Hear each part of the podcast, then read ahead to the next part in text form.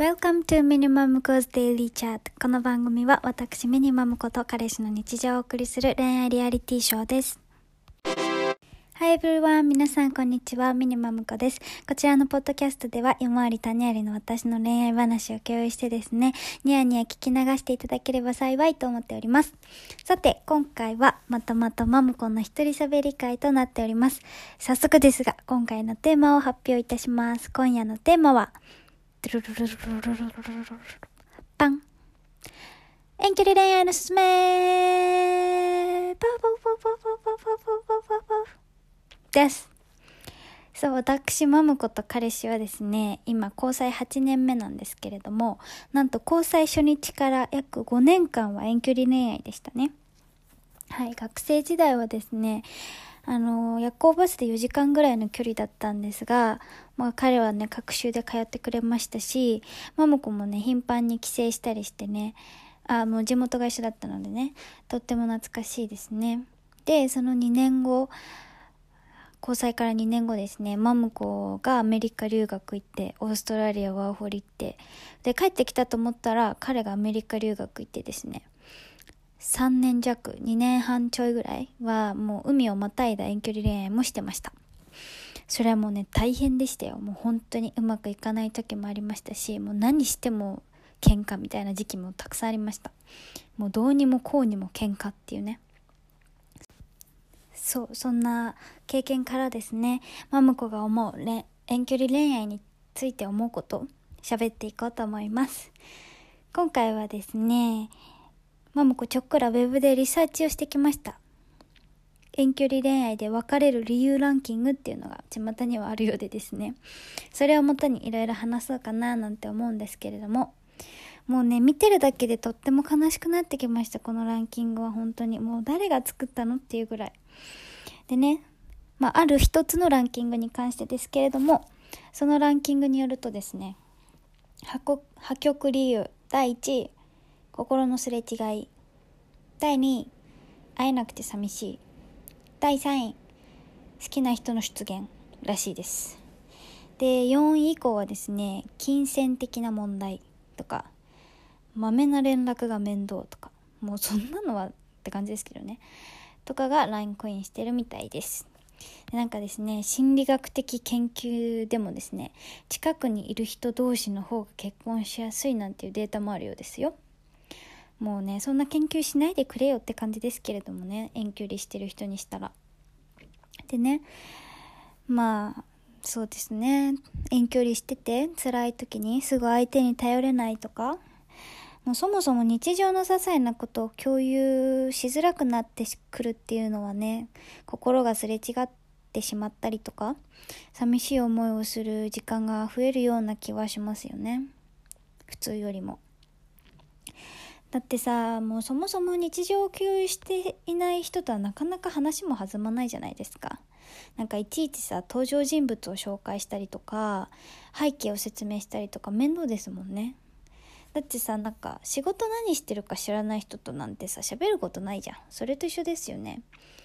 でそれでまあなんか近くにいる人と話す時間が増えたりとかしてその相手に下心があったりしたら恋愛に発展しちゃったりするのかもしれないですけれども。まあねでも実際はさそっちの目の前にいる人の方が運命の相手っていう可能性もありますからね。何とも言えないですよねそれは。そう心が移ろうことはさ別に悪いことじゃないですからね。心なんてもう移ろうものでありますから、まあ、もちろん浮気はもちろんダメですけどまあでもねなんか遠距離恋愛とか関係なくね仕事の話は職場の人とした方がいいしさ彼氏とは彼氏と話すことがあるはずだとマムコは思うわけですよだからさまあそういう時にさ共通の趣味があるカップルとかってさなんか日常の共有云々にかかわらず話すことがある関係っていうのは本当に素敵だなと思いますね。うん、桃子たちはね本当にそんなのなかったんですよ。全くもって。ただ地元が一緒っていうだけで。もう本当に何もなかった。なんかバックグラウンドも全然違ったしなんか考えとかも全然違ったから。まあそう思うとあの頃のマモ子たちは相当ビハインドな中遠距離ね始めたんだなって感じですけど。でもね、まあ今となってはね、お互いの趣味を共有してますね。長くいるからだけど、共有するようになった気がする。なんか私も格闘技なんか全く見なかったですけど、今は見るし、彼もね、もともとなんか、なんか海外の恋愛ドラマとかそんな見なかったけど、マモコが見てるやつ一緒に見てくれたりとかね、するんで、まあ、そうやって話す、彼氏と話すことは話すことで作る努力っていうのはできそうですよね。あとはね、その金銭的にきついとかね、連絡が面倒とかね、もうそんなのは愛で乗り越えていただきたいよ、本当に。もう好きだったらどうにかなるだろう、その辺は。好きじゃないよ、それでダメだったらってちょっと思っちゃいますけど。まあ、金銭的っていうのはさ、本当にまあ難しいところでありますよ。仕方ないっていうこともあるかもしれない。もう本当にさ、だって、毎週沖縄行くなんてちょっと難しいじゃないですか。現実的に考えて。まあでもさお互いそこは協力できるところもあると思いますよ。なんか来てもらった方がご飯のお金を払うとかなんかその来てもらってる分施し返すとかさ。なんか来てもらうことに会いに行くことに関してなんかマイナスな要素はなくしてほしいですよね。その金銭的っていうマイナスを何か別のプラスに変えれたらいいかなって思います。まあね、その金銭的とか、まあ金銭的は難しいか。まあだから連絡が面倒とかね、まあもうそんな程度で諦められる相手なら運命ではないんじゃないでしょうか。そのぐらいでダメになるもんは遠距離じゃなくてもいずれそうなる気がしますけど。でね、こうやってランキングを見てみて、やっぱり思ったのは、コミュニケーションって大切だなって思うわけですよ。なんか、まあ、人は見た目が9割とか言いますけれどもなんか見た目だけでさお近づきになってもさ態度が鼻につくやつだったらもう絶対好きにならないもん。鼻につくとか言っちゃうんだけれどもなんかフィーリングが合わないとかさなんかいるじゃないですかたまに。なんか全くやっぱこの人ダメだだダメっていうか合わないなみたいな人。もうどんなにさ顔がタイプでもそれはちょっとあれですよね。でねマムコがね遠距離をしてコミュニケーションにおいて大切だなって思ったことは2つ3つあるんですけど、まあ、まずはまあ嘘をつかないこと。そして言わなくていいことをわざわざ言わないこと。もうこれって本当に難しいんですけど本当に大切だと思いましたね。なんかねもう嘘はもう言わずもがなダメですよ。もちろん相手を欺く嘘もダメだしあとは自分を欺く嘘もダメだと思います。例えばさ、なんかおはようとおやすみの連絡忘れたとかでさ、なんか忘れてただけなのに寝てたって嘘ついて、Facebook のオンライン表示でバレるみたいな。そんなんさ、もうごめん忘れてた、ごめんねって済む話なのになんかどうでもいい嘘をつくことによってなんか疑いも生まれるしさ、なんか、本当は何だったのってか思っちゃうじゃないですか、嘘つかれたら。でさ逆にさ忘れられた時になんかすごい心配してたのになんか全然気にしてないよ私も寝てたなんていうさ嘘もさマムカすっごい嫌なんですよ。なんか寂しかったんだったらさ寂しかったよって言えばいいじゃんって話。でさなんか勝手に寂しかった思いを蓄積させてさ勝手にその寂しい気持ちを募らせてたらさもうほんとそれこそ誰得ですよね。なんかね、その自分の気持ちには素直にね、相手への伝え方も素直にできるととってもいいと思いますね。あとね、コミュニケーションでもう一つあって、まあ、その、素直に伝えるってことに合ってる、入ってるけれども、なんかね、経験からですけど、なんか思惑があって発言したことって大体災いのもとになるなっていう気がします。口は災いのもとってマジ本当だなってもう何度も思ったこと。そう。例えばですけどなんか彼がね女友達とご飯に行ったから自分も男友達とご飯に行く、まあ、それは別にいいと思いますよ。暇だったから行ったとかさ。なんか男女の友情あると思うし勝手にどうぞって感じだけれどもでもね本当にただの男友達なのになんかなんかありそうな感じを匂わせてみたりとかね。なんか分かりますよ。なんかそれで少しさ彼に嫉妬してもらって愛情を確認したくなる。その思惑はとってもよくわかるんですけれどもなんか、そんなしょうもない企みが思わぬ喧嘩に発展したりとか、最悪なんか信用問題としてね、後々自分についてもありますからね。だからね、なんかそういうさ、企みとかはしない方がいいと思います。もう聞いてる人の中ではマムコそんなことしてたのって思う人もいるかもしれないけれども分かってくれる人もいると思うんですよね。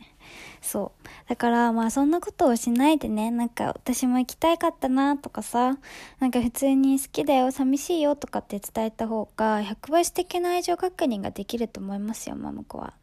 うん。もう普通に好きって聞くとかさ。なんかまあ声は駆け引きとか言いますけれどもね、ももこは素直にストレートの方が好きですね。うんうん。あとはね、お互いの言葉とか自分の気持ちを一番に信じることもとっても大切だと思いました。やっぱさ、恋愛のことっていうのはさ、もう本当のところは当人同士しかわからないんですよ。だからまあ辛くて相談してアドバイスをもらったとしたってね、その人が一番正しいって思っちゃうのは絶対に良くないと思います。だって全部は知らないじゃないですか。どんなに説明したって自分の気持ちの動きはその人はわからないしね。でなんかその他人のねアドバイスを飲みにして行動をもうそれが正しいと信じて行動を起こしちゃったりするとですね後で後悔した時に気持ちの行き先がなくなるんですよ。まあアドバイスくれた人はさ全くもって悪くないしね。そうだからなんかまあ相談してアドバイスをもらったとしたってそれをもとに自分で考えて決断して行動するっていうのがとっても大切だと思いました。桃子は、まあ、当たり前のことですけれどもね。すごい普通のこと言ってる気がしてきた。そう。まあね本当に恋愛の当事者は自分ですから。自分と相手しかいないから。自分の決断で後悔した方がいい。するんだったらね。そう。もちろんね、もう辛い時なんて腐るほどありましたよ。もうね、堕落した生活になりそうな時だってありました。でもね、もう本当にね、なんか辛い時はね、自分を甘やかすのってとっても大切だなって思いましたね。なんかもう自分を甘やかすことがダメなんてことはさ、絶対にないと思うんですよ。絶対にありませんよ。そう、なんかどんなに自分を甘やかしたって、どんなに感情を爆発させたって、なんか自分をね、自分自身のコントロール下に置くっていうことが大切だと思いました。そう、なんかどうしようもなくさ、誰とも話したくない時とか、なんかもう誰と何話してても昨日の喧嘩を思い出して、なんか涙出そうみたいなさ、なんかもうそんなこと、そんなにないと思うけれども、まあ、そんな時はもうどんな手を使ってでも引きこもって、外に出た時に普通に振る舞えればいいんですよ。人に迷惑かけない程度に。そうやっぱりね心が健やかじゃないとね相手を思いやったコミュニケーションもできないと思います。まあここで大事なのは心が穏やかじゃなくて心が健やかですね。そう。まあ、穏やかじゃないのは別にいいと思うんですよ私。心の動きが激しいことは何ら問題ないと思います。それほど心が動く恋愛してるってことだから素敵だと思う。ただね健やかじゃないのは絶対にダメだと思います。そんな恋愛やめちまえってことですよ。健やかに入れないんだったら。そう。だからねまとめますとコミュニケーションは大切に。自分の気持ちも大切に。自分の心も大切に。向き合うことが大切だと思います。めちゃめちゃ大切大切言っちゃった。そう皆さんもね心健やかに激しい恋愛を楽しんでみてはいかがですかっていうことです。今日のまとめは。なんかさもうお前何様だよみたいな感じになってしまいましたけれども、まあ、自分自身のね美貌録と言いますかメッセージとしてもう自分も心に刻み込もうと思いますよ。こういう自分が学んだことはね。はい。さて皆さんいかがでしたか？なんかもう今回もね相変わらず熱く語ってしまいましたけれども。マムコはね毎度のごとくですけど一人でたくさん喋って気持ちよくなっています。皆さんのね、恋愛の経験とかですね、ももこんの考えに対してこう思いましたとかですね、なんかコメントとか残していただけたらとっても嬉しいです。あとですね、公式のツイッターもございますので、フォローしていただいて、配信予告とかチェックしてくれたらとても幸せです。さあ、そういうことで、皆さん、また来週の日曜22時半にお会いしましょう。今日も京都でお相手はミニマムコでした。Thank you very much for listening. See you guys next time. Bye bye.